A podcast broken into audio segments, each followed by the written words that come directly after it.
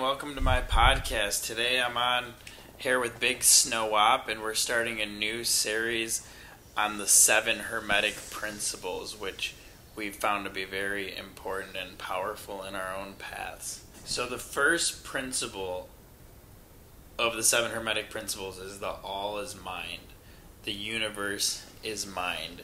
And I'm just going to read one page about it before we start talking. It says, This principle embodies the truth that all is mind. It explains that the all, which is substantial reality underlying all the outward manifestations and appearances which we know under the terms of the material universe, the phenomenon of life, matter, energy, and in short, all that is apparent to our senses, is spirit, which in itself is unknowable and undefinable, but which we may considered and thought of as a universal, infinite living mind.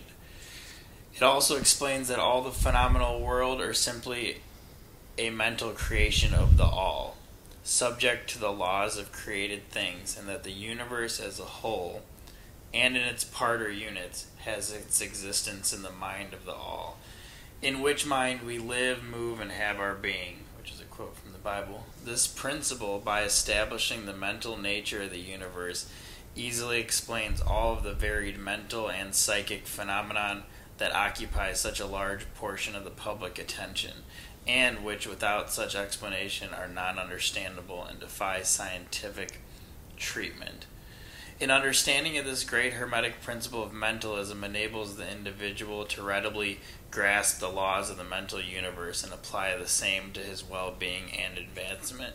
The Hermetic student is enabled to apply intelligently the great mental laws instead of using them in a haphazard manner. With the master key in his possession, the student may unlock the many doors of the mental and psychic temple of knowledge and enter the same freely and intelligently. This principle explains the true nature of energy, power, and matter, and why and how all these are subordinate to the mastery of mind. One of the old, so basically, if you master the mind, you control energy, power, and matter. Yeah. One of the old Hermetic masters wrote in multiple dimensions, in all of the dimensions, really. like you said before, you become like God. Uh, well, You are. essentially, you remove the barriers that make you not God from Since that's who yourself. you. Yeah, He who grasps the truth of the mental nature of the universe is well advanced on the path to mastery, and these words are as true today as the time they were first written. Without this master key, mastery is impossible, and the student knocks in vain at the many doors of the temple. Damn. bam. Well, what do you have to say about that? Man, that's some powerful shit, man. The Kybalion's crazy. Yeah, I mean that just pretty much explained like all you have to know about the universe, basically. Yeah, for real. Like, it just said like you are everything, and everything is you. So, like, yeah. should should I say that thing about like the the brains? Yeah, yeah.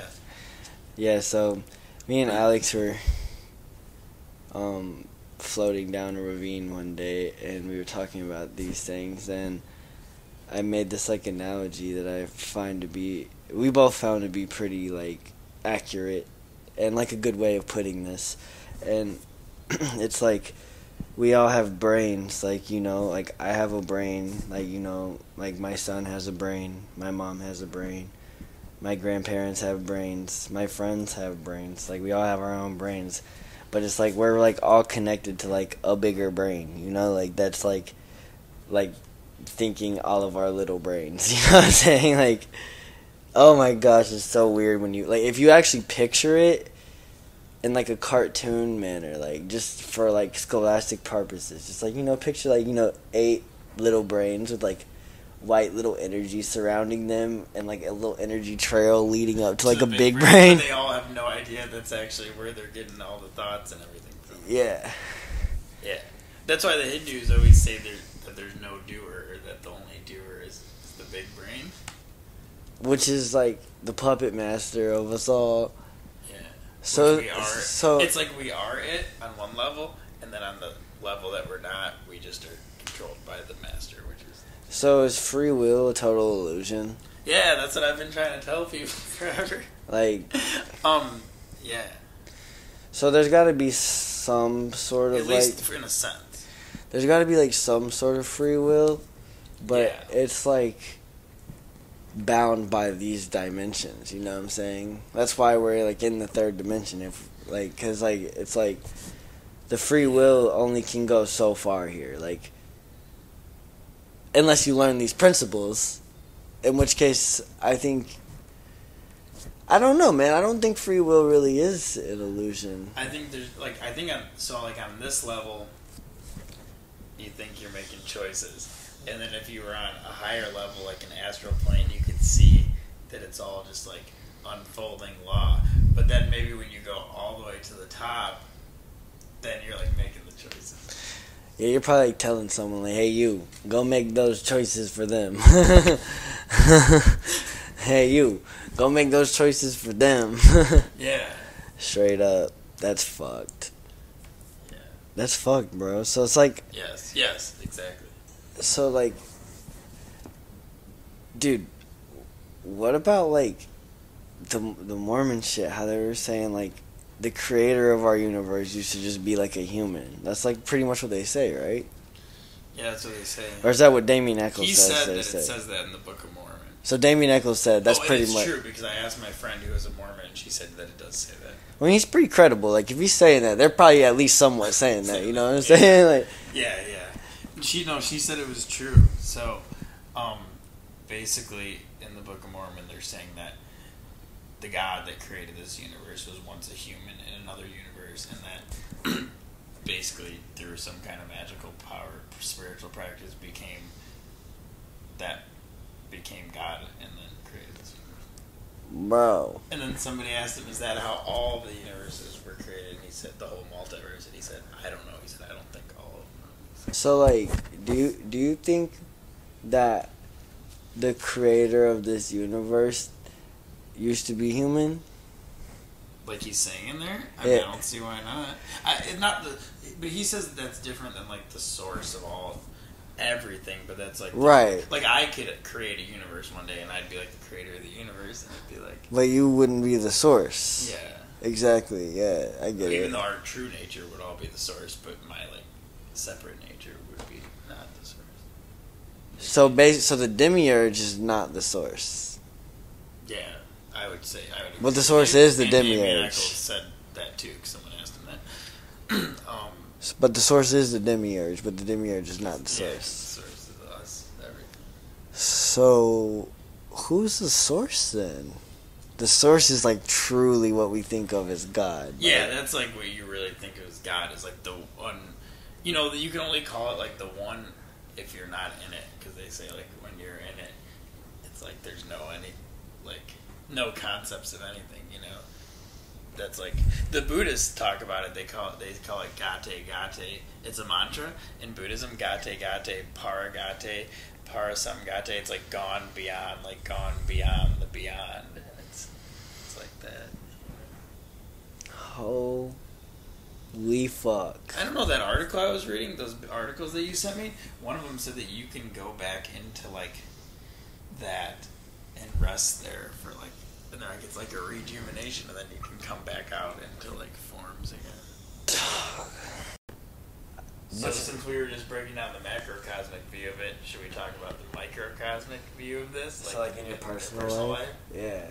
So like the microcosmic view would be like when you want something, like, like everything that is of this realm is like the same thing you are. Like you literally don't have like like the, Once the barriers are gone, you realize it's all you, so you could like make it become. yeah, like you pretty much can like instantly have it. Really, like you know what I'm saying? Like it like if like the manifesting manifesting is like a topic that's like highly talked about in like the new wave of Yeah, like. Spirituality. What do they call it? New age. Yeah, it gives it a bad vibe. They do. They do say a lot of legit shit. But anyways, like in, in your personal life, like the all is mine.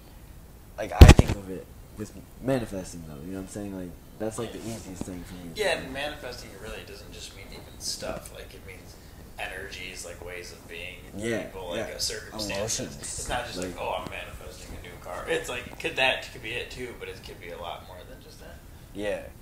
So basically, what you're saying to re- to capture it is that if you realize the mind is all and you do practices like related to that, you start separating the boundary between you and the rest of the universe and then since there's no boundary and you realize everything's mind, whatever you like start to set your intents on and stuff comes about way more easier. Faster and quicker, like more obviously clear that it's because you're doing that, and obviously like, and honestly, it's just like the the man, the idea of manifesting is like, like I feel like people go about it wrong. Like I want that kind of like like they have like a mm-hmm. strong desire for something, whereas like for me, like the I know that if I were to like attempt to actually manifest something like tangibly, like I would just like see myself already having it and feel like I already have it. Like there would be no want. It would be more like gratitude for already having it. You know what I'm saying? Yes, that's what I and I feel like since I have been like doing these practices and understanding this, the way in which my life is like whatever I intend just seems to come about like so much more quickly. Yeah, for real. So I wanted to say, you know what I just realized? Hmm. They're basically telling you the most important principle of this the beginning, and then it goes on to describe like in the next six hermetic principles how everything functions within the mind is all. They're, Right. Because they're basically telling you the, the whole thing right from the beginning. Like, hey, the mind is all. That's basically the truth of everything. That's all you need to know. You And then- no, no, I wouldn't say that though. Like, I see your point, and I understand what you're saying, but I wouldn't use those words. I don't think it's the most important one, but I think it is the most paradigm shifting one, maybe.